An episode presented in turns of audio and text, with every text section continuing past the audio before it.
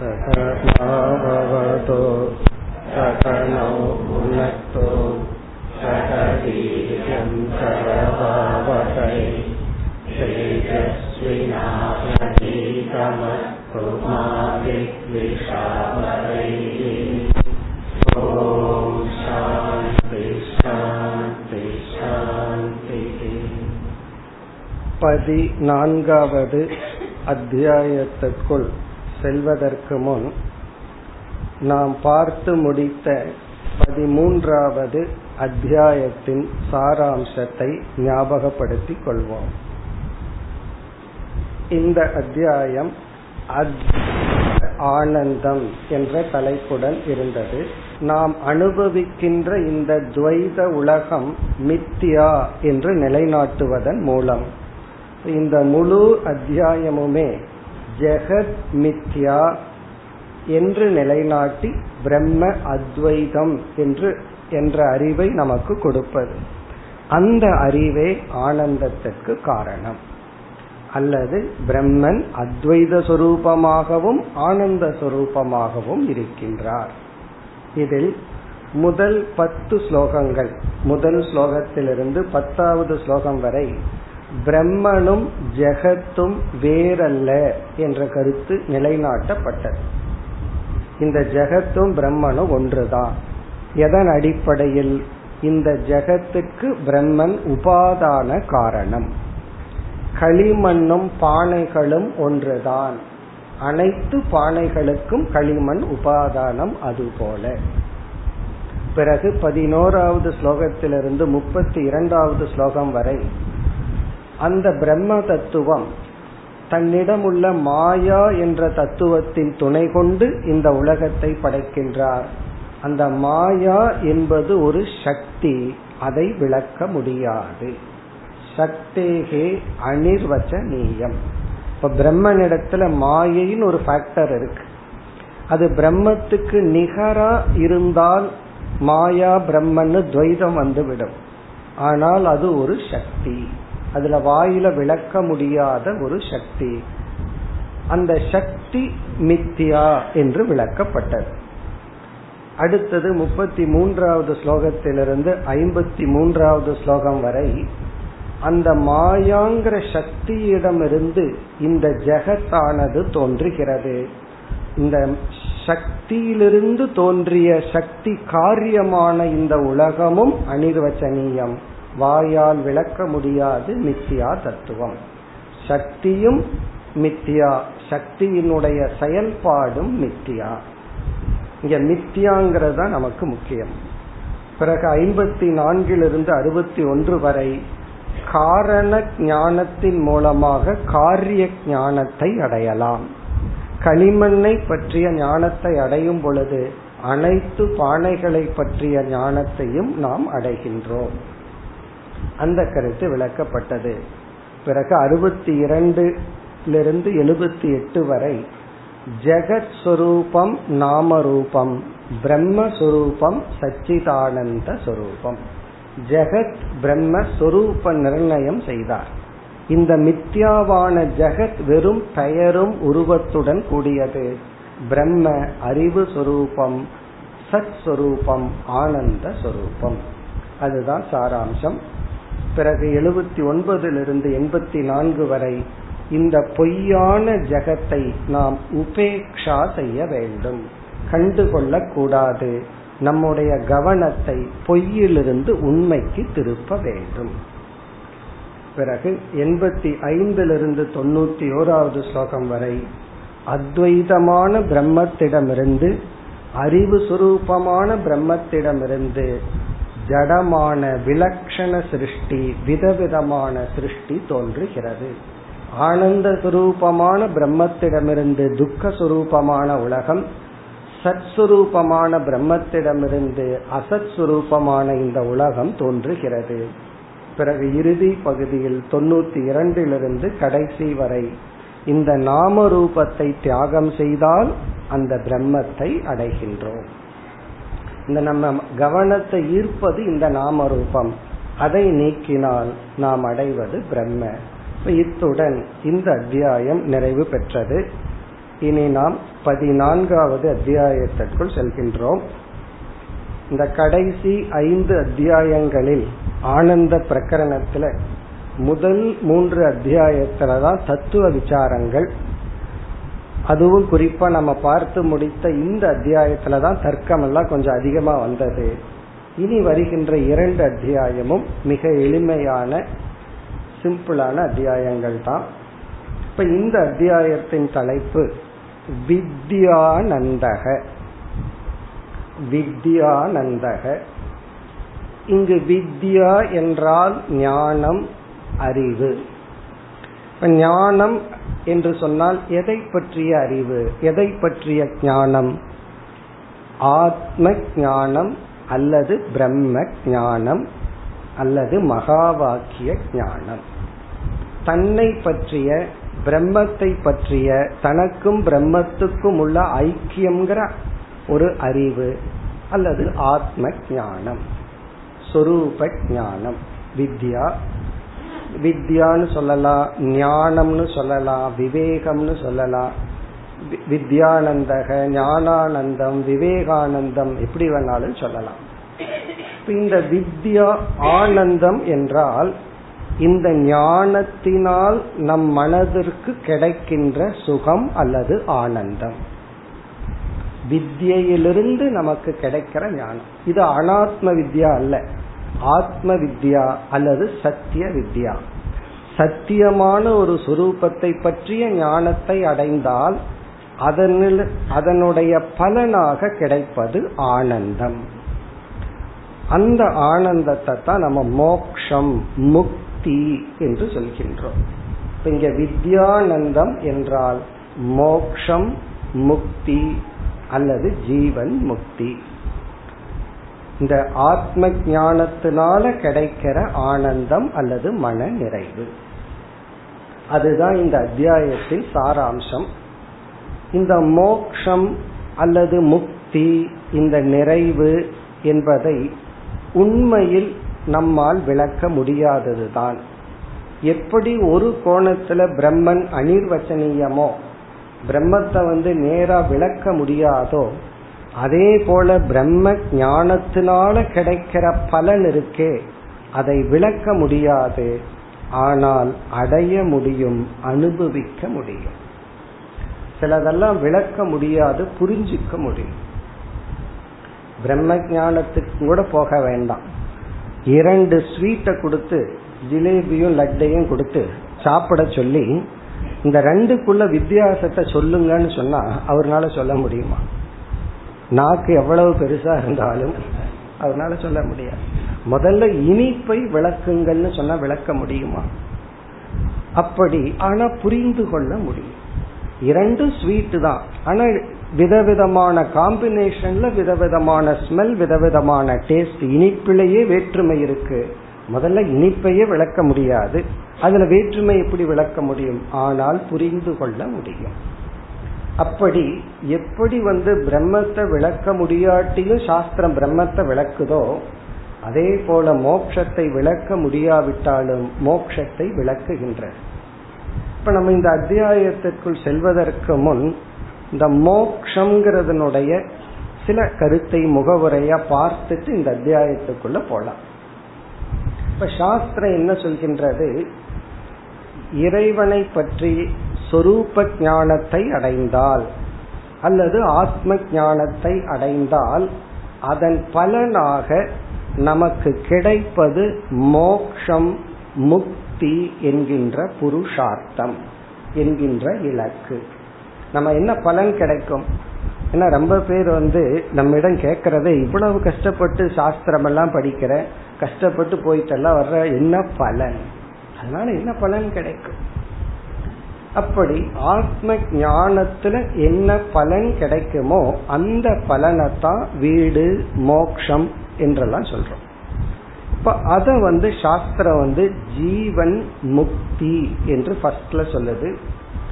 ஜீவன் முக்தி என்றால் இந்த ஞானத்தை அடைந்து, ஞானத்தில் நிஷ்டையையும் நீ அடைந்து விட்டால் நீ இருக்கிற காலம் முக்தனாக வாழ்ந்து மறைவாய். நீ இறக்கும் வரை ஒரு முக்த புருஷனாக, விடுதலை அடைந்தவனாக, ஜீவன் அல்லது ஜீவன் முக்தனாக இருந்து நீ இறந்து விடுவாய்.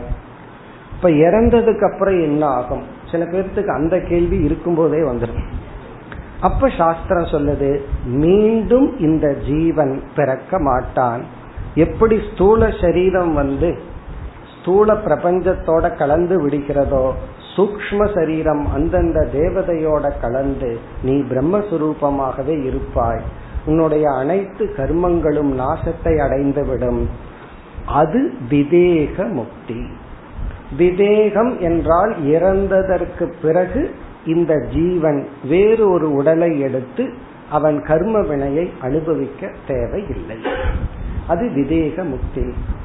இந்த அத்தியாயத்தில், இந்த வித்யானந்தக என்ற 14வது அத்தியாயத்தில் வித்யாரண்யர் ஜீவன் முக்தியையும் விதேக முக்தியையும் விளக்குகின்றார். இந்த விதேக முக்தி அப்படிங்கிறது சுருக்கமா விளக்கிறார். அது உண்மையிலேயே அவ்வளவு முக்கியம் அல்ல. விதேக முக்தி என்பது கர்ம பந்தத்திலிருந்து விடுதலை. அத சொல்ல போறார். சஞ்சித கர்ம, ஆகாமிய கர்மம் எல்லாம் இல்லைன்னு சொல்ல போறார். அது சுருக்கமான சில ஸ்லோகங்கள்ல பார்க்க போறோம். இங்கு குறிப்பா விளக்க போவது ஜீவன் முக்தி. ஜீவன் என்றால் உயிரோடு இருந்து கொண்டிருக்கும் பொழுதே முக்தியை அடைதல். இங்க முக்தியை அடைதல், விடுதலை அடைதல்னா என்ன? இவ்வளவுதான் சொல்ல முடியும். இதுக்கு மேல புரிஞ்சுக்கத்தான் முடியும். அதுக்கு வேற சில வார்த்தைகள்ல சொல்லணும் என்றால் திருப்தி, மன நிறைவு. முக்தி, மோட்சம், ஞானத்தினுடைய பலன் மனிதனால் அடையக்கூடிய இறுதி இலக்கை கொடுக்கும். அவ்வளவுதான். இதுக்கு மேல சொல்றதுக்கு ஒண்ணு இல்லை, கேட்கறதுக்கு ஒண்ணு இல்லை, அடையறதுக்கு தான் பாக்கி. ஞானத்தை அடையணும், அந்த பலனை அனுபவிக்கணும், அவ்வளவுதான். இருந்தாலும் சாஸ்திரம் வந்து அதை புரிய வைக்கிறதுக்கு பல கோணங்களில் விளக்குகின்றது. அதுல ஃபர்ஸ்ட் வார்த்தை வந்து ஜீவன் முக்தி. உயிரோடு இருக்கும் பொழுதே அவன் மோட்சம் அல்லது வீடு பேறு அல்லது மனிதனுடைய இறுதி இலக்கை அடைகின்றான். சரி, இதை இப்படியே ஒரே வார்த்தையில சொல்லிட்டா புரிய மாட்டேங்குதே, கொஞ்சம் விளக்கி சொன்னா புரியணும், புரியுமேன்னு நம்ம மனசுல தோன்றுகிறது. நீ முக்தி அடைஞ்சிருவ போன்னு சொன்னா நமக்கு புரியலையே, கொஞ்சம் விளக்குனா நல்லா இருக்குமே. உடனே உபனிஷத் விளக்கத்திற்கு போகின்றது. பகவத்கீதை, உபனிஷத் போன்ற இடங்கள்ல எல்லாம் இந்த ஞான பலனை பல கோணங்களில் விளக்குகின்றது. ஃபர்ஸ்ட் என்ன, எப்படி விளக்குகிறது என்றால், இந்த ஞானத்தை நீ அடைந்தவுடன் நீ அடைகின்ற முக்தி என்பது ஒன்றை அடைகின்றாய், சிலவற்றிலிருந்து விடுதலை அடைகின்றாய். பிராப்தி, நிவிருத்தி. அந்த ஜீவன் முக்தி எப்படி புரிய வைக்கிறதுக்காக சாஸ்திரம் விளக்குகிறதுனா, சிலவற்றிலிருந்து நிவிருத்தி அடைவாய், விடுபடுவாய், சிலதை அடைவாய். அப்ப அடையறதாகவும் சொல்லப்பட்டிருக்கு, விளங்கி வருவதாகவும் சொல்லப்பட்டிருக்கு. சரி, அடைதல் என்ன? அத சுருக்கமா உபநிஷத்துக்கள் எல்லாம் என்ன சொல்லுதுன்னா, சுகம் அல்லது ஆனந்தம். இந்த அடைதல ஆப்தி அப்படின்னு சொல்லலாம். ஆப்தினா அடைதல். எதை அடைகிறோம்? ஆனந்தத்தை அடைகின்றோம், மகிழ்ச்சியை அடைகின்றோம், சாந்தியை அடைகின்றோம், நிறைவை அடைகின்றோம். இனி நிவிருத்தினா எதை போடலாம்? துக்க நிவிருத்தி, துயரத்திலிருந்து விடுதலை, சம்சாரத்திலிருந்து விடுதலை. அப்ப ஜீவன் முக்தி அப்படிங்கிற கான்செப்ட் எங்க இருந்து வருது? வித்யானந்தக. அதான் ஜீவன் முக்தி, ஞானத்தினுடைய பலன். அதாவது இறை ஞானத்தை அடைந்தால், தத்துவ ஞானத்தை அடைந்தால், ஆத்ம ஞானத்தை அடைந்தால் கிடைக்கிற பலன் வித்யானந்தம், ஜீவன் முக்தி. அந்த ஜீவன் முக்தியை சாஸ்திரம் விளக்க வரும் பொழுது நீ சுகத்தை அடைகின்றாய், துக்கத்திலிருந்து விடுதலை அடைகின்றாய். நிவிருத்தினா துக்கம் போகுது, ஆனந்தம் வருகிறது. எனக்கு இன்னும் புரியல, இன்னும் விளக்கணுமே, இன்னும் விளக்குனா கொஞ்சம் புரியுற மாதிரி இருக்குமே. உடனே உபநிஷத்து வந்து அடுத்த ஸ்டெப்புக்கு போகுது. இந்த பொதுவா சுகம் வந்து எப்ப வரும் நமக்கு? என்னென்னலாம் சுகஹேது, என்னென்னலாம் சுகத்துக்கான சில காரணங்கள், சில நல்ல குணங்கள், சில நல்ல மனதினுடைய தன்மைகள் எல்லாம் சுகத்துக்கான காரணங்கள். இப்ப உதாரணமா கருணை. இப்ப மனசுல கருணை அப்படிங்கிற ஒரு உணர்வு வந்தாலே நமக்கு சந்தோஷமா இருக்கும், நமக்கே மகிழ்ச்சியா இருக்கும். அப்போ சுகத்துக்கு பொதுவா என்னென்ன குணங்கள் காரணமோ அந்த குணங்களை அடைவதாக சாஸ்திரம் எல்லாம் சொல்லும். அத்வேஷ்டா சர்வபூதானாம் மைத்ர கருண ஏவச்ச, அதாவது ஜீவன் முக்தன் பராபக்தன் பகவான் சொல்றாரு எல்லாரிடத்திலையும் நட்புணர்வுடன் இருப்பான், எல்லாரிடத்திலையும் கருணையுடன் இருப்பான். இப்படியெல்லாம் இந்த குணங்கள் எல்லாம் ஞானத்தின் பலன் என்று சொல்லப்படும். அப்ப இந்த குணங்களினுடைய லிஸ்டே இருக்கு. ஸ்தித பிரஜ்ஞ லட்சணத்துல பார்க்கலாம், குணாதீத லட்சணத்துல பார்க்கலாம். இந்த ஞானிக்கு இப்படிப்பட்ட குணங்கள் எல்லாம் வரும். அதனுடைய தாற்பயம் என்ன? இந்த குணங்கள் எல்லாம் அவனுக்கு சுகத்தை கொடுக்கின்றது, ஆனந்தத்தை கொடுக்கும். இப்ப ஆனந்தத்தை கொடுக்க கூடிய குணங்கள் எல்லாம் சொல்லப்பட்டு இதெல்லாம் ஞான பலன். பிறகு துக்க நிவர்த்தி இருக்கே, என்னென்ன குணங்கள் எல்லாம் துக்கத்தை கொடுக்குமோ அது இவனிடத்திலிருந்து போயிரும், பயம்ங்கிறது இவனிடத்திலிருந்து போயிரும். அப்ப மோக்ஷம்னா என்ன? பய நிவர்த்தி. பொறாமைங்கிறது இவனிடத்திலிருந்து போயிரும், பாதுகாப்பு இன்மைங்கிறது இவனிடத்திலிருந்து போயிரும். உபநிஷத்துல வந்து ஒரு இடத்துல ஜீவன் முக்தியை பற்றி சொல்லும் போது ந ததோ விஜுகுப்சதே, இந்த ஞானத்துக்கு பிறகு அவன் தன்னை பாதுகாக்க வேண்டும்ங்கிற எண்ணத்திலிருந்து விடுதலை அடைவான். ஏன்னா ஒரே ஒரு இன்செக்யூரிட்டி இருக்கும், என்ன பாதுகாத்துக்கணும் பாதுகாத்துக்கணும்னு சொல்லி. அதுக்காக எல்லா விதமான இன்சூரன்ஸ் போட்டாலும் அந்த இன்சூரன்ஸ் கம்பெனியே இல்லாம போயிடும். அப்ப என்ன பண்றது? அந்த பாதுகாப்பு பயம். அப்ப அதிலிருந்து விடுதலை, பொறாமையிலிருந்து விடுதலை, கோபத்திலிருந்து விடுதலை, ஆசையிலிருந்து விடுதலை. இப்ப என்னென்ன குணங்கள் எல்லாம் துக்கத்தை கொடுக்குமோ அந்த குணங்களினுடைய லிஸ்ட உபனிஷத் சொல்லி அதிலிருந்து விடுதலை. என்னென்ன குணங்கள் எல்லாம் ஆனந்தத்தை கொடுக்குமோ அதை சொல்லி ஞானத்தின் பலனை இதெல்லாம் உனக்கு கிடைக்கும். அப்ப இது கொஞ்சம் நமக்கு புரியுற மாதிரி இருக்கு, புரியுற மாதிரி தான் இருக்கும், புரிஞ்சிடாது. காரணம் என்னன்னா இதுவே புரிஞ்சிடுதுன்னு வச்சுக்கோமே, ஒருவருக்கு வந்து அரை மணி நேரம் சொல்லி கொடுக்குறோம் எப்படி உப்புமா பண்றது, சொல்லி கொடுத்துட்டு இப்ப பசி போயிடுச்சான்னு கேட்டா அவர் என்ன சொல்லுவார்? பசி வந்துடுச்சுன்னு சொல்லுவார். காரணம் என்ன? அரை மணி நேரம் எப்படி உப்புமா பண்றதுங்கிற ஞானம் பசியை நீக்காது. அப்படி ஜீவன் முக்தியை பத்தி கேட்டுட்டா நம்ம ஜீவன் முக்தியை அடைஞ்சிட மாட்டோம். இதை நம்ம கேட்டு அந்த பலனை அடைவது வேறு.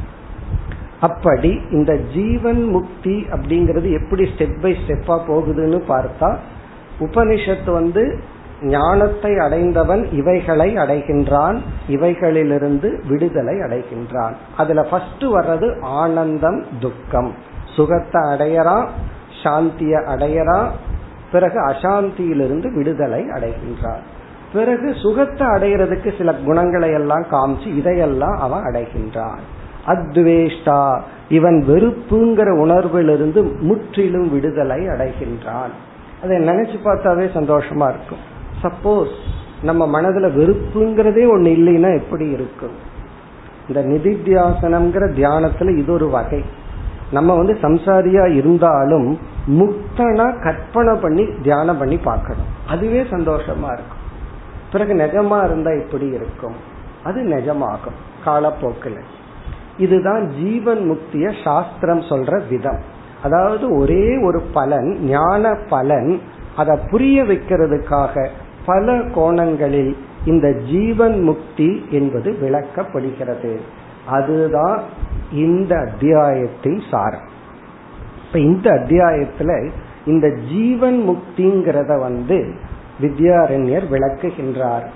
எப்படி என்றால், உபனிஷத்துல வந்து எப்படி வந்து சுகத்தை அடைதல், சுகத்தை கொடுக்கின்ற சில குணங்களை அடைதல், துக்கத்திலிருந்து விடுதலை அடைதல், துக்கத்தை கொடுக்கின்ற குணங்களிலிருந்து விடுதலை அடைதல், இப்ப துரியோதனனுக்கு இல்லாத ப்ராப்பர்ட்டியா சொத்தா? ஆனா ஏன் வாழ்க்கை பூரா துக்கத்திலேயே இருந்தான்? அவனுக்குள்ள பகவானோ அல்லது கர்மமோ பொறாமை அப்படிங்கிற ஒரு எண்ணத்தை உள்ள விதைச்சாச்சு. ஒருத்தனுக்கு பொறாமைன்னு ஒண்ணு வந்துட்டா தன்னிடத்துல எவ்வளவு இருந்தாலும் அத்தனை ப்ராப்பர்ட்டியினுடைய கைட்லைன்ஸ் வேல்யூ 0. அந்த கைட்லைன் வேல்யூ மார்க்கெட் வேல்யூன்னு சொல்றாங்க. நம்ம கிட்ட எவ்வளவு ப்ராப்பர்ட்டி இருந்தாலும் பொறாமைன்னு ஒண்ணு வந்துட்டா அது அது அது இல்லை, இனியொருத்தன் அதை பார்த்து பொறாமப்பட்டு இருப்பான், நாம வேற எதையோ பார்த்து பொறாமப்பட்டு இருப்போம். அப்ப அந்த வேல்யூ 0. அப்ப அந்த பொறாமை என்ன பண்ணுது? துக்கத்தை கொடுக்கின்றது. ஞான பலன் என்னன்னா உனக்கு யாரை கண்டும் பொறாமை வராது, எதை கண்டும் பொறாமை படமாட்டாய்.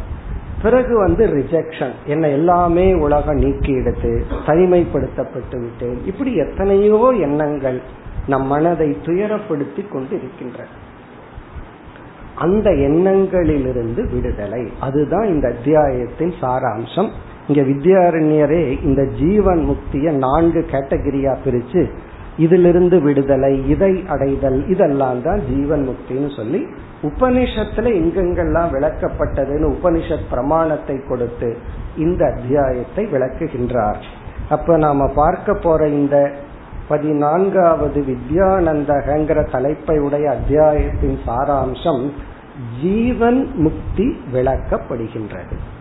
அதோட விதேக முக்தியும் சில ஸ்லோகங்கள்ல விளக்குவார். இந்த ஜீவன் முக்தினா உயிரோடு இருக்கும் பொழுதே ஞானத்தின் பலனாக ஒருவன் அடைகின்ற பலன். ஒரே ஒரு சொல்லுல சொல்லணும் அப்படின்னா திருப்தி, நிறைவு, மன நிறைவு. நமக்கு இந்த வார்த்தை புரியும், திருப்திங்கிறது புரியும், மன நிறைவுங்கிறது புரியும். காரணம், இதை நாம் அனுபவித்திருக்கின்றோம். ஆனால் தற்காலிகமாக அனுபவிக்கின்றோம். அந்த மன நிறைவு எவ்வளவு நேரம்னா கொஞ்ச நேரம் தான். அதுக்கப்புறம் அதை குறைக்கிறதுக்கு ஏதோ ஒன்று வந்துடுது. அதுக்கு நம்ம அனுமதி கொடுத்துறோம், எதுவும் வரல, நம்மளே அதுக்கு வழி கொடுத்துறோம், அந்த மன நிறைவை நம்மளே அழிச்சிடறோம். இந்த திருப்திங்கிறது அவர்களால் அடையக்கூடியதை தவிர யாரும் யாருக்கும் கொடுக்க முடியாது. நம்ம போய் யாருக்குமே திருப்தியை கொடுத்துட முடியாது. திருப்திக்கான சாதனையை கொடுக்கலாம், நல்ல ரூம் கொடுக்கலாம், ஏர் கண்டிஷன் போட்டு கொடுக்கலாம். அதுக்குள்ள இவரு புழுங்கிட்டு இருந்தாருன்னா நம்ம என்ன பண்ண முடியும்? அப்படி நம்ம சுக சாதனையை ஒருத்தனுக்கு கொடுக்கலாம், சுகத்தை அவங்க தான் டிஸ்கவர் பண்ண. அதே போல ஒரு ஞானிக்கு துக்க சாதனையை இந்த உலகம் கொடுக்கும். இந்த வார்த்தையை சொன்னா ஹர்த்தாவான்னு சொல்லி துக்க சாதனையை கொடுக்கலாம். ஆனா ஞானத்தினால் ஒரு கேடயத்தை போல் அதை வச்சுட்டு அது துக்க சாதனை அற்றதாக ஞானம் மாற்றிவிடும், ஞானி மாற்றி விடுகின்றார். இப்ப இந்த உலகம் ஞானிக்கு சுகத்தையும் கொடுக்க முடியாது, துக்கத்தையும் கொடுக்க முடியாது. ஞானிக்கு மட்டுமல்ல, எல்லாருக்குமே அவரவர்கள் தான் அதை அவரவர்களுக்கு கொடுத்து கொள்கின்றார்கள். அதனாலதான் கீதையில் ஒரு இடத்துல பகவான் ந ஹினஸ்தி ஆத்மானாத்மானம்னு 13வது அத்தியாயத்துல ஞானத்தின் பலனை சொல்லும் பொழுது ரொம்ப அழகான சொல், அவன் தன்னைத்தானே துன்புறுத்தி கொள்ள மாட்டான். ந ஹினஸ்தி ஆத்மனா ஆத்மானம், ஆத்மனான தன்னாலேயே தன்னை துயரப்படுத்தி கொள்ள மாட்டான். காரணம் என்ன? இந்த உலகங்கள் துயரத்துக்கான சூழ்நிலைகளை கொடுக்கும், துயரப்படுறது நம்ம தான். நம்ம தயாராயிட்டோம்னா அந்த சூழ்நிலை நம்மை துயரப்படுத்தாது. இதுதான் இந்த அத்தியாயத்துல நம்ம பார்க்க போறோம். இனி இந்த அத்தியாயத்தை வித்யாரண்யர் எப்படி அமைத்துள்ளார்னு பார்ப்போம். இதுல 65 ஸ்லோகங்கள் உண்டு. முதல் ஸ்லோகத்திலிருந்து 39வது ஸ்லோகம் வரை இந்த அத்தியாயத்தை வித்யாரண்யர் எழுதுகின்றார். 39 ஸ்லோகம் தான் இவர் எழுதினது. இப்ப மீதி என்ன பண்ணினார்னா 40வது ஸ்லோகத்திலிருந்து 64வது ஸ்லோகம் வரைக்கும் இவர் காப்பி அடிக்கிறார். யாருகிட்ட இருந்து காப்பி அடிக்கிறார்னா இவருகிட்ட இருந்தே காப்பி அடிச்சுக்கிறார். பொதுவா காப்பி அடிக்கிறதுல என்ன பண்ணுவோம், நமக்கு தெரியலன்னா வேற யாரையாவது பார்த்து எழுதுவோம். வித்யாரண்யர் என்ன செய்யறார், தான் எழுதிய 7வது அத்தியாயத்திலிருந்து ஒரு 25 ஸ்லோகத்தை அப்படியே இங்க போட்டுட்டு இதை ரீகலெக்ட் செய்து கொள்ளுங்கள். நமக்கு தான் இந்த பஞ்சதசியில 7வது அத்தியாயம் பிடிச்சிருக்குன்னு நினைச்சா வித்யாரண்யருக்கே பிடிச்சிருக்கு, எழுதுனவருக்கே பிடிச்சிருக்கு. நான் பலரிடம் சொல்லுவேன், முழு பஞ்சதசி உங்களால கேட்க முடியாட்டி பரவாயில்ல, இந்த 7வது அத்தியாயமாவது கேளுங்கன்னு சொல்லுவேன். ஏன்னா அந்த அத்தியாயத்துல வித்யாரண்யர் என்ன செய்யறார், அந்த அத்தியாயத்துக்கு திருப்தி தீபம்னு பெயர். அதுல ஃபர்ஸ்ட் ஸ்லோகம் ஆத்மானம் சேத் விஜானியாத்னு பிருகதாரண்யக்கத்தில் இருக்கிற ஒரு மந்திரத்தை அப்படியே கோட் பண்ற. பிறகு 297 ஸ்லோகங்கள் அந்த ஒரு மந்திரத்துக்கு விளக்கம்.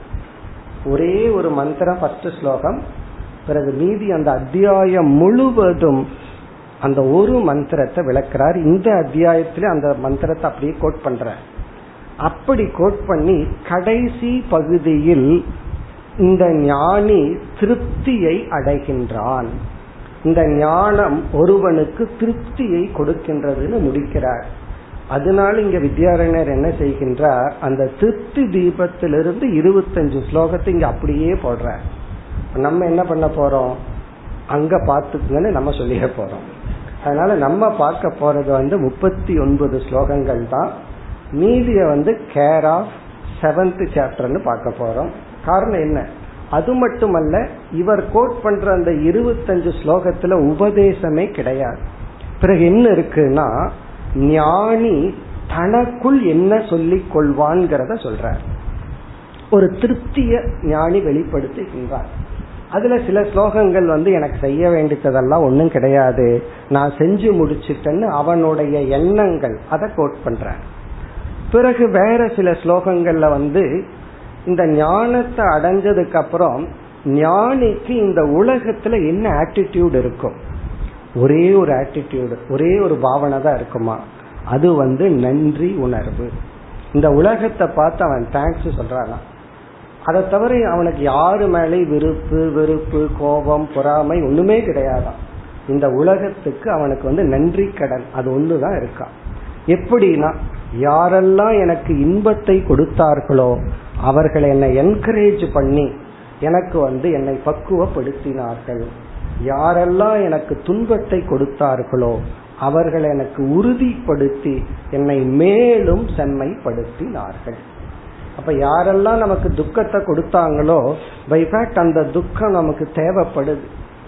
சில துக்கம் இல்லை அப்படின்னா சுகம்ங்கிறதே நமக்கு தெரியாது. பசிங்கிற துக்கத்தை நம்ம அனுபவிக்கலைன்னா சுவைங்கிற சுகத்தை அனுபவிக்கவே மாட்டோம். பசிச்சு சாப்பிட்டா எல்லாமே சுவையா இருக்கும், கஞ்சியும் கூட சுவையா இருக்கும். பசிக்காம நீங்க எதை சாப்பிட்டாலும் அது சுவை இருக்காது. அப்போ இந்த உலகம் நமக்கு தேவையான துக்கத்தை கொடுக்கணும், அவமானத்தை கொடுக்கணும், ரிஜெக்ஷனை கொடுக்கணும். அப்படி கொடுத்தா தான் நம்ம பக்குவத்தை அடைவோம். ஆரம்பத்துல அவங்க மேல எல்லாம் நமக்கு வெறுப்பும் கோபமும் இருக்கும். இந்த ஞானம் என்ன பண்ணிரும்னா, அவங்க மீது நமக்கு ஒரு கிராட்டிடியூடு வந்துடும். நீ எனக்கு துக்கத்தை கொடுத்து சிலர் நம்மை பக்குவப்படுத்தினார்கள், சிலர் சுகத்தை கொடுத்து பக்குவப்படுத்தினார்கள். இந்த ஸ்லோகங்கள் தான் அந்த பகுதி. அதை நம்ம இறுதியில சாராம்சமா பார்ப்போம். அதனால நம்ம இந்த அத்தியாயத்துல பார்க்க போவதே 39 ஸ்லோகங்கள் தான். அதுவும் ஜீவன் முக்தி, ஒரு ஜீவன் எப்படி சந்தோஷமா இருக்கான், அவங்கிட்ட இருந்து என்ன போகுது என்ன வருது. ஒரே ஒரு வார்த்தையில சொல்லணும்னா திருப்தி, மன நிறைவு. அதை உபனிஷத் என்னென்ன கோணங்கள்ல விளக்குது அதை விளக்குகின்றார். இப்ப இந்த முகவுரையுடன் நாம் இந்த அத்தியாயத்திற்குள் செல்லலாம். முதல் ஸ்லோகம், யோகேனாத்ம விவேகேன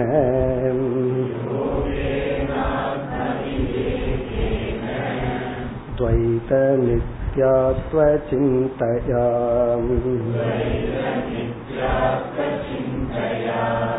பிரம்மானந்தம் பஷ்யதோத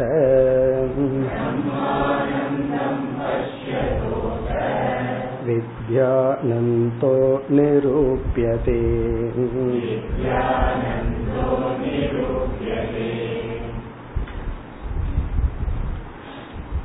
இந்த ஸ்லோகத்தில் தலைப்பை அறிமுகப்படுத்துகின்றார்.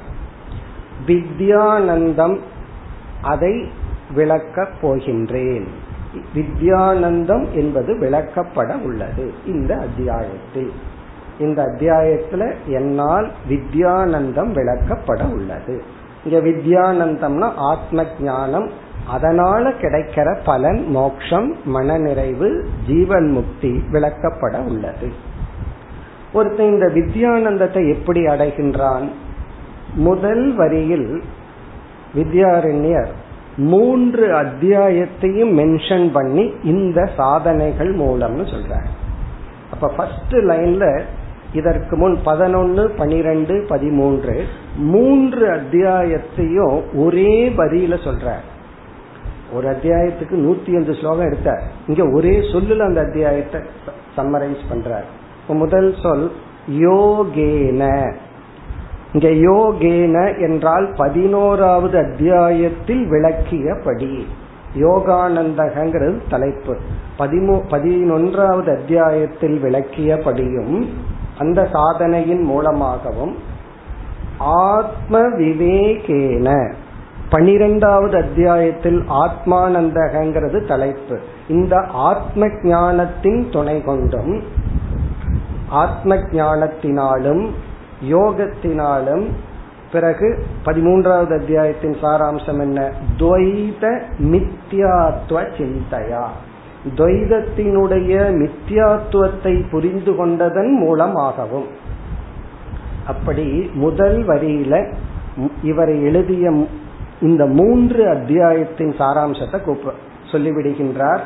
அதாவது யோகேன 11வது அத்தியாயத்தில் சொல்லப்பட்ட சாதனையின் மூலமாகவும் அந்த அறிவின் மூலமாகவும், ஆத்ம ஆனந்தகங்கிற அத்தியாயத்தில் சொல்லப்பட்ட ஆத்ம ஞானத்தின் மூலமாகவும், துவைத மித்யாத்வ சிந்தையா அத்வைத ஆனந்த பிரகரணத்தில் சொல்லப்பட்ட துவைதத்தின் மித்யாத்துவத்தை புரிந்து கொள்வதனாலும், பிரம்மானந்தம் பஷ்யதக பிரம்மத்தின் ஆனந்த சுரூபத்தை உணர்கின்றவனுக்கு, அத அவனுக்கு பிரம்மானந்தம்னா பிரம்மத்தின் ஆனந்த சுரூபத்தை பார்த்து கொண்டிருக்கின்ற ஒரு சாதகனுடைய வித்யானந்தக நிரூபியதே, இந்த வித்யா இந்த அறிவு அதனால் கிடைக்கின்ற இந்த ஆனந்தமானது இந்த அத்தியாயத்தில் என்னால் நிரூபியதேன விளக்கப்பட உள்ளது.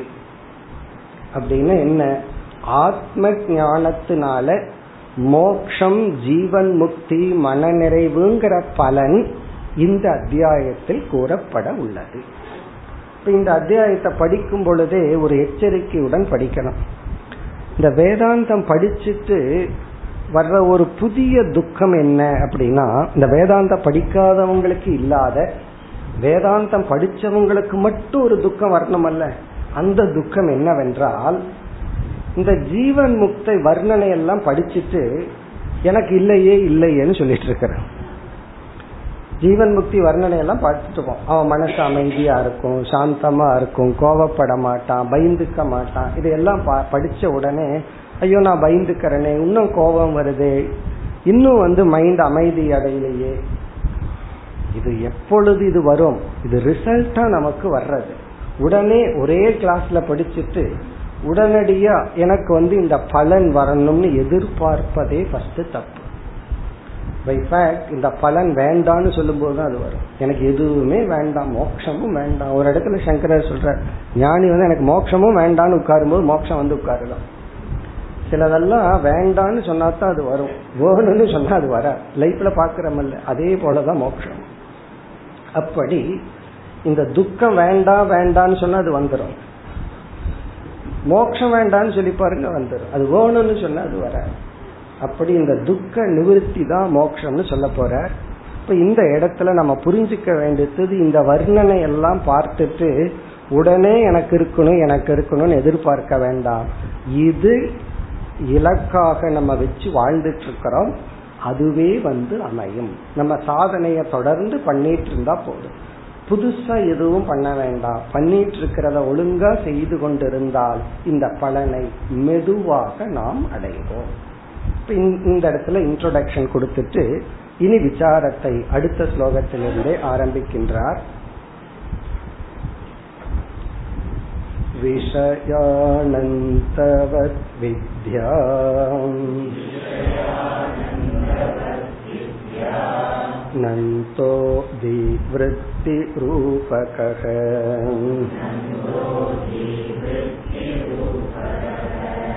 துக்காபாவாதி ரூபேன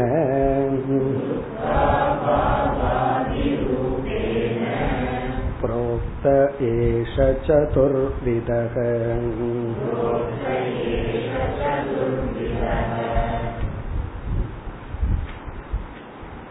வித்யானந்தகங்கிறத விளக்குகின்றார். இங்க வித்யானந்தம்னா என்ன? அதாவது விஷயானந்தம்ங்கிறது நம்முடைய அடுத்த சாப்டர், கடைசி சாப்டர். விஷயானந்தத்துல என்ன நடக்குது? நம்ம புலன்கள் வழியா நம்ம விருப்பத்துக்குரிய ஒரு விஷயத்தை பார்க்கிறோம் அல்லது அடைகின்றோம். அதனால ஒரு எண்ணம் நமக்கு ஏற்பட்டு ஒரு ஆனந்தம் கிடைக்கிறது. ஒரு நண்பரை ரொம்ப நாளா பார்க்கல, வெளியூருக்கு போயிட்டார். அவர் வர்றன்னு சொல்லிட்டார். அவர் வந்து வீட்டுக்கு வர்ற நேரம் வந்தாச்சு, அவர் வந்துட்டார். அவரை பார்த்த உடனே விஷயம், அந்த விஷயத்தை பார்த்த உடனே ஒரு சந்தோஷம் வருகிறது. அது விஷயானந்தம். இப்ப விஷயானந்தம்னா நாம் விரும்புகின்ற ஒரு பொருளை பொருளோடு சம்பந்தம் வைக்கும் பொழுது ஒரு எண்ணம் தோன்றி அந்த எண்ணம் பிரம்மானந்தத்தினுடைய பிரதிபிம்பமாக உள்ள அந்த ஆனந்தத்தை நமக்கு கொடுக்கின்றது. இப்ப இங்க வித்யானந்தமும் அது மாதிரிதான். பிரம்மத்தை பற்றிய ஞானத்தினால் வர்ற ஆனந்தம் வந்து வித்யானந்தம். விஷயானந்தத்தை போலன்னு ஒரு எக்ஸாம்பிளா சொல்ற. விஷயானந்தம் நமக்கு புரியுது, அதனால எக்ஸாம்பிளா சொல்ற. விஷயானந்தம் வேறு, வித்யானந்தம் வேறு, அதனாலதான் எக்ஸாம்பிளா வருது. எக்ஸாம்பிளா சொன்னா ரெண்டுக்கும் வேற்றுமை இருக்குன்னு அர்த்தம். அப்ப இங்க சொல்ற விஷயானந்தவத், விஷயானந்தத்தை போல. விஷயானந்தம்ங்கிறது எப்படி? ஒரு விஷயம் முன்னாடி வந்தா, அங்க விஷயம்ங்கிறதுல அண்டர்லைன் பண்ண வேண்டியது விரும்புற விஷயம். விரும்பாத கெஸ்ட் முன்னாடி வந்தா வர்றது ஆனந்தம் அல்ல, அது துக்கம். விரும்பின பொருள் முன்னாடி வரும் பொழுது நமக்கு ஒரு எண்ணம் தோன்றி அந்த எண்ணத்துல ஒரு ஆனந்தத்தை அனுபவிக்கிறோம். அதை போல வித்யானந்தக தீவிருத்தி ரூபக. இங்க டிஃபைன் பண்ற வித்யானந்தமும் மனதில் தோன்றுகின்ற எண்ணத்திலிருந்து கிடைக்கின்ற ஆனந்தம்தான். தீவிருத்தினா தீன மனம், விருத்தினா எண்ணம், ரூபகனா தீவிருத்தி தான், அதுவும் ஒரு எண்ணம் தான் அப்படின்னு சொல்லி சொல்றாரு. வித்யானந்தமும் அது அப்படித்தான் சொல்றாரு. சரி, அந்த எண்ணத்துக்குரிய விஷயம் என்ன? இப்ப விஷயானந்தத்திற்குரிய விஷயம் என்னன்னா என்ன விஷயம் வருதோ அது ஒரு பாட்டா இருக்கலாம், அல்லது ஒரு மனிதனா இருக்கலாம், அல்லது ஒரு உணவு பொருளா இருக்கலாம், ஏதோ ஒன்னு இருக்கலாம். அது நமக்கு ஒரு எண்ணத்தை உருவாக்கி ஆனந்தத்தை கொடுக்குது. அப்படி வித்யானந்தத்துக்கு விஷயம் என்னன்னா பிரம்ம அல்லது ஆத்மா. ஆத்ம விஷயம்.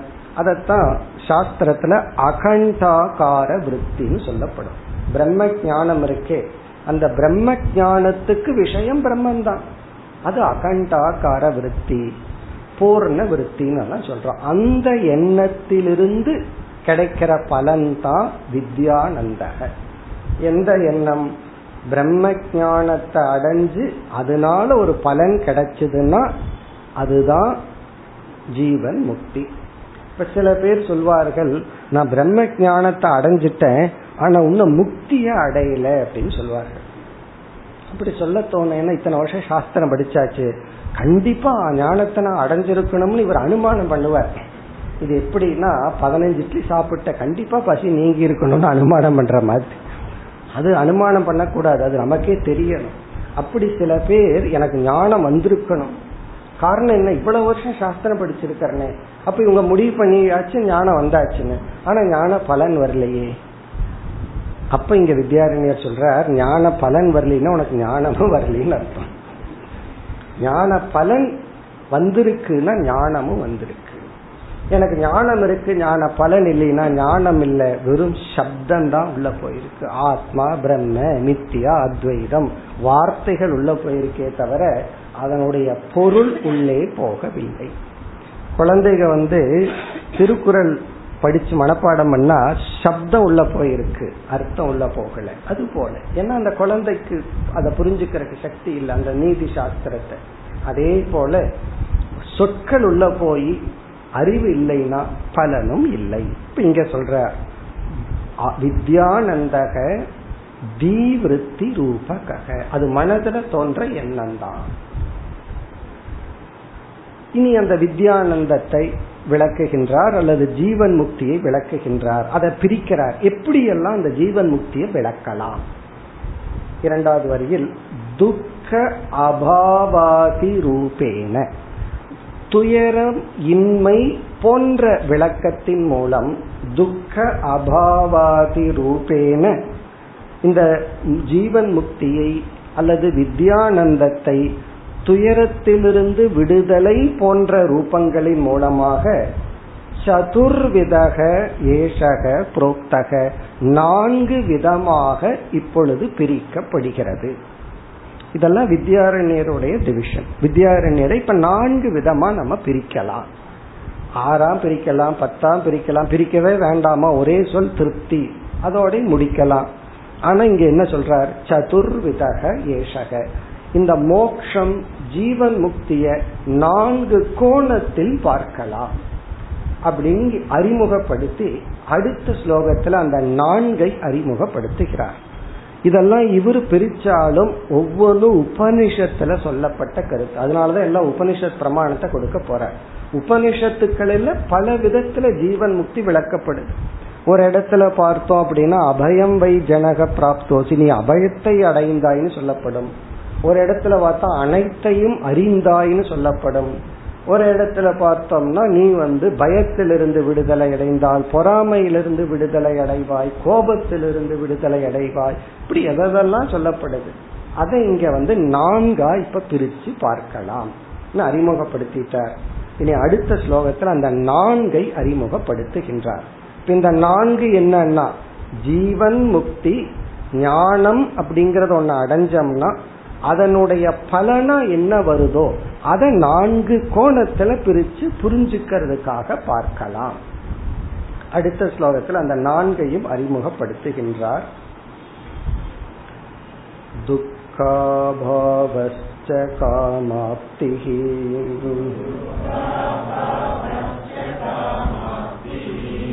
கிருதக்ருத்யோகமித்யசௌ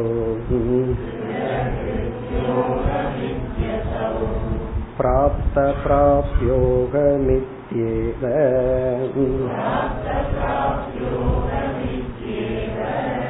சாதுர்வித்யமுதாக்ருதம்.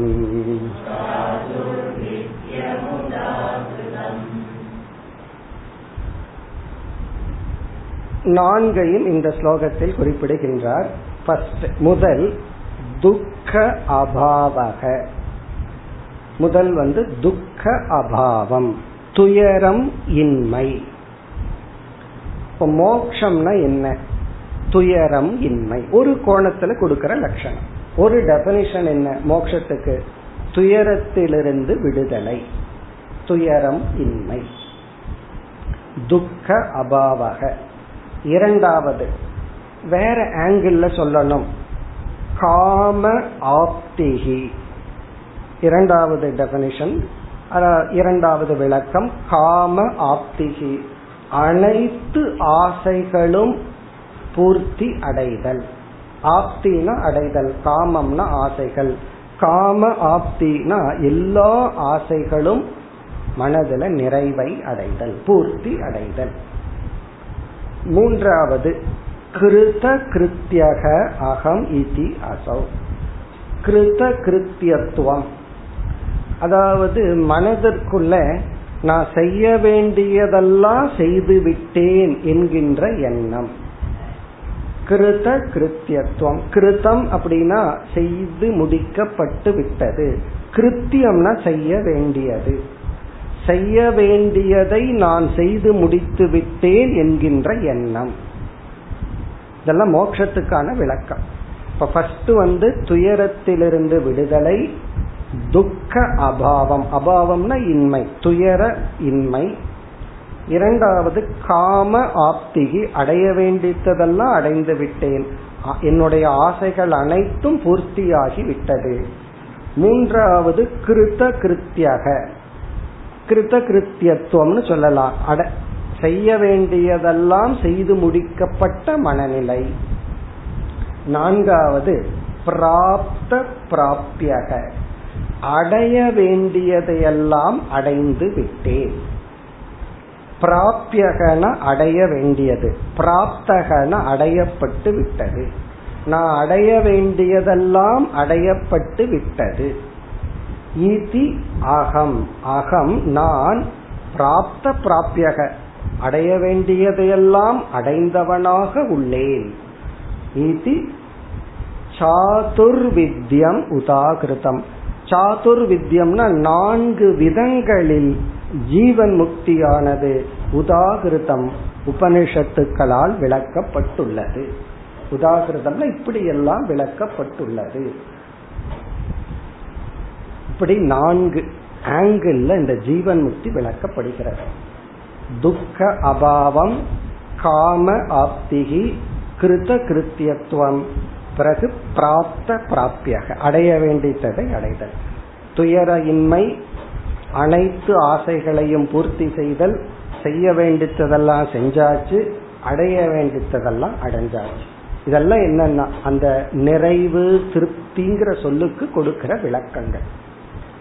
இப்படி இங்க அறிமுகப்படுத்தி இனி இந்த அத்தியாயம் எப்படி அமைந்துள்ளது என்றால், இந்த அடுத்த 4வது ஸ்லோகத்திலிருந்து 17வது ஸ்லோகம் வரை துக்க அபாவத்தை விளக்குகின்றார்.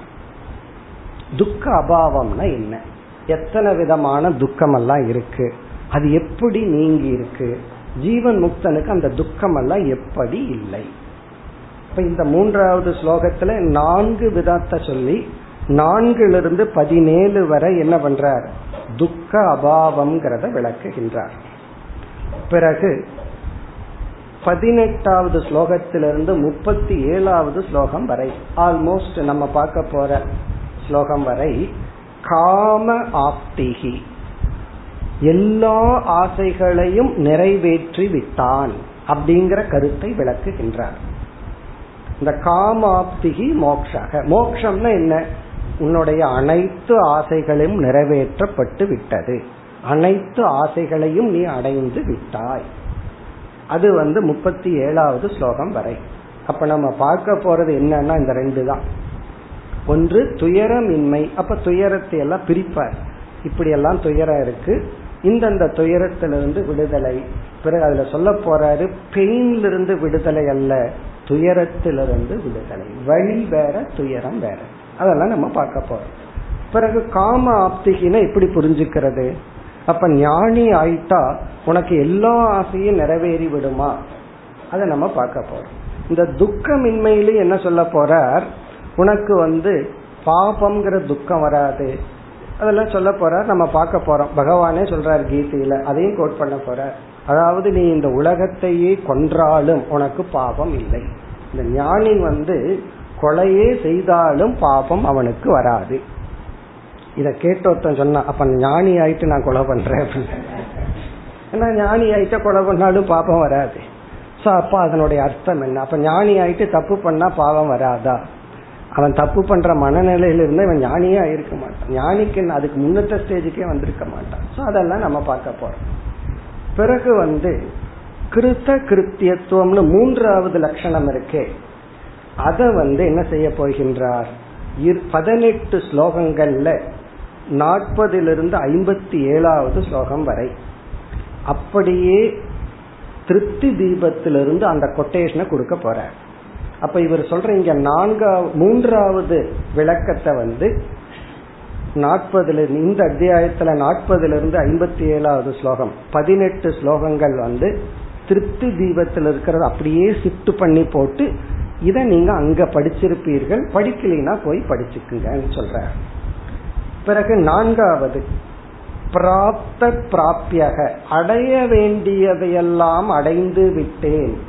அந்த தலைப்பை 58 64வது ஸ்லோகம் வரை இந்த அத்தியாயத்துல 58 to 64 7 ஸ்லோகங்கள். அதுவும் திருப்தி தீபத்திலிருந்து அப்படியே இங்க பாடி லிஃப்ட்னு சொல்றது, காப்பி அடிக்கிறதுனா அப்படியே காப்பி அடிக்கிறது. ஆனா இவரை காப்பி அடிக்கிறேன்னு சொல்லக்கூடாது, காரணம் இவர் தான் அதையும் எழுதினார். அது அப்படியே எழுதி இங்க ஞாபகப்படுத்தி சொல்ற. பிறகு ஞாபகப்படுத்தி கொள்ளுங்கள்னு சொல்லி கடைசி ஸ்லோகத்துல முடிவுரை செய்கிறார். அப்ப இப்ப நமக்கு இந்த அத்தியாயமே என்னன்னு தெரிஞ்சாச்சு. இப்ப இந்த அத்தியாயத்துல அடுத்த ஸ்லோகத்துல இருந்து 17வது ஸ்லோகம் வரை ஞானிக்கு துக்கம் இல்லை, அந்த துயரம் இல்லைங்கிற கருத்து விளக்கப்படுது. பிறகு 18 இருந்து நம்ம பார்க்க போற 37வது ஸ்லோகம் வரை ஞானியினுடைய மனசுல இருக்கிற எல்லா ஆசைகளும் பூர்த்தி ஆகின்றது, அந்த கருத்தை விளக்க போறார். பிறகு செய்ய வேண்டித்ததெல்லாம் செஞ்சு முடிச்சாச்சு, அடைய வேண்டித்ததெல்லாம் அடைஞ்சு முடிச்சாச்சுங்கிற கருத்துக்கு தன்னுடைய தான் எழுதிய 7வது அத்தியாயத்துல இருக்கிற திருப்தி தீபத்தை அப்படியே சில ஸ்லோகங்களை போட்டு இதை நீங்க ரெஃபர் பண்ணி புரிந்து கொள்ளுங்கள். இப்ப இதுல இந்த துக்க அபாவம்ங்கிறத பார்த்தோம் அப்படின்னா நம்ம எப்படி பார்க்க போறோம்? முதல்ல துக்கத்தை இரண்டா பிரிக்க போற. அப்படி இரண்டா பிரிச்சு அந்த இரண்டு துக்கங்களும் எப்படி வராது அப்படின்னு சொல்ல போற. இந்த துக்கம் இன்மைதான் மோட்சம் அப்படிங்கறதோட சாஸ்திரம் நிறுத்தி விட்டால் அது ஒரு நெகட்டிவா நமக்கு தெரியும். அப்ப ஏதோ நம்ம விட்டு போறதுதான் மோட்சமா? அப்ப துக்கம் போனாலும் வெறுமையா இருக்குமே. இப்ப சில சமயங்கள்ல நம்ம மனச பார்க்கிறோம், சந்தோஷமும் இல்ல துக்கமும் இல்ல, ஒரு எம்டியா இருக்குமே. அப்ப எம்டி தானா மோட்சம்ங்கிறது, சூன்யம் தானாங்கிறது வந்துடும். அப்படி அல்ல, காம ஆப்திகி, மனசு நிறைஞ்சிருக்கு. இப்போ ஒரு ஆசைய நம்ம நிறைவேற்றின உடனே மனசு நிறைஞ்சிருக்கு, நான் இதை பூர்த்தி பண்ணிட்டேன். ஒருத்த நல்லா படிச்சு எக்ஸாம்ல ரிசல்ட்டை பார்த்த உடனே எப்படி இருக்கும்? சந்தோஷமா இருக்கும். எது வரைனா அடுத்த அட்மிஷன் வரைக்கும்.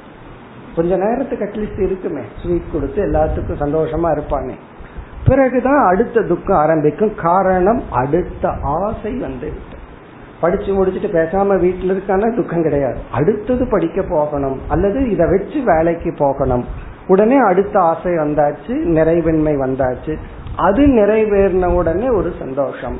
இப்படி என்ன ஆகுதுன்னா ஆசைகள் நிறைவேறியவுடன் ஒரு நிறைவு, எதுவரை அடுத்த ஆசை தோன்றும் வரை. ஆனா ஞானிக்கு ஆசை தோன்றுகின்ற க்ஷணமும் நிறைவேறுகின்ற க்ஷணமும் ஒன்று. எப்படி இருக்கும் யோசிச்சு பார்ப்போம். ஆசை தோன்றின உடனே நிறைஞ்சிடுச்சா? அதெல்லாம் நம்ம பார்க்க போறோம். இந்த கிருத கிருத்தியகிறது என்னவென்றால், அது நம்ம பார்க்க போறோம். நம்ம 2 ரோல் பிளே பண்ணிட்டு இருக்கோம். கர்த்தா ஒரு ரோல், போக்தா இனி ஒரு ரோல். கர்த்தானா எதையாவது செஞ்சிட்டு இருப்போம், எதையாவது கிரியேட் பண்ணிட்டு இருப்போம். போக்தான்னா எதையாவது அனுபவிச்சுட்டு இருப்போம். சில பேர் கையு கர்த்தாவா இருக்கும், சமையல் பண்ணிட்டு இருக்கோம், வாய் போக்தாவா இருக்கும், வேற ஏதாவது எடுத்து சாப்பிட்டே இருப்பாரு. அப்போ உன்னை சாப்பிட்டே நீ ஒன்னு செய்யறது, அது அப்ப ரெண்டு நடக்குது. ஒரே ஆள், வாய் போக்தா, கை கர்த்தா. இப்ப கர்த்தாவுக்கு என்ன ப்ராப்ளம் வருதுன்னு சொன்னா, நம்ம என்ன செஞ்சாலும் செஞ்சு முடிச்சதுக்கு அப்புறம் இன்னும் பெட்டரா பண்ணிருக்கலாம், இன்னும் கொஞ்சம் நல்லா செஞ்சிருக்கலாம், நல்லா பண்ணிருக்கலாம். அப்ப அந்த கர்த்தா நிறைவற்றவனாகவே இருக்கான். கர்த்தாவுக்கு ஒரு நிறைவுங்கிறதே வர்றதில்லை. சில எல்லாம் இந்த குழந்தைங்க எல்லாத்துலயும் 100 வாங்கிட்டு ஏதோ ஒரு சப்ஜெக்ட்ல ஒண்ணு போயிருக்கும், 99 மார்க் வாங்கியிருக்கும். அந்த குழந்தைக்கு ஒரே துக்கம். ஒரு குழந்தை எப்படித்தான் எனக்கு 97% தான் வந்ததுன்னு ரொம்ப சோகமா சொல்லிட்டு இருந்தான். நான் சொன்னேன், நாங்கெல்லாம் படிக்கிற காலத்துல 40 வாங்கினாவே அவ்வளவு சந்தோஷமா இருப்போம், உனக்கு 97 வாங்கிட்டு துக்கம் வருதுன்னா எனக்கு ஆறுதல் எல்லாம் சொல்ல தெரியாதுன்ட்டு. அப்படி அது 1% குறைஞ்சுதான், 0.5% குறைஞ்சுதான். காரணம் என்ன? கர்த்தா. நான் செஞ்சது தப்பா போச்சு, ஒரு கில்ட், தப்பா இருக்கேன் தப்பா இருக்கேன். அப்ப இங்க கிருத கிருத்தியத்துவம்னா நான் செய்ய வேண்டித்ததெல்லாம் செஞ்சாச்சு, இனி செய்யறதுக்கு ஒன்றும் பாக்கி இல்லை. சில பேர் விடமாட்டாங்க, உனக்கு இன்னும் வேலை இருக்கு, என்னையும் பார்த்துக்கணும், எல்லாத்தையும் பார்த்துக்கணும், உனக்கு கடமை இருக்கு கடமை இருக்குன்னு அவங்க ஒரு தர்க்கத்தை கிரியேட் பண்ணி அவங்க ஒரு புதிய எத்திக்ஸையே தர்ம சாஸ்திரத்தையே உருவாக்கி விடுவார்கள். அவங்களுக்கு கன்வீனியன்ட் தான். அப்படி அவர்களே ஒரு மனு நீதியா மாறி விடுவார்கள். மனு சாஸ்திரத்தில் அவங்கவுங்க உருவாக்கிக்குவார்கள், அவங்களுக்கு கன்வீனியன்டா.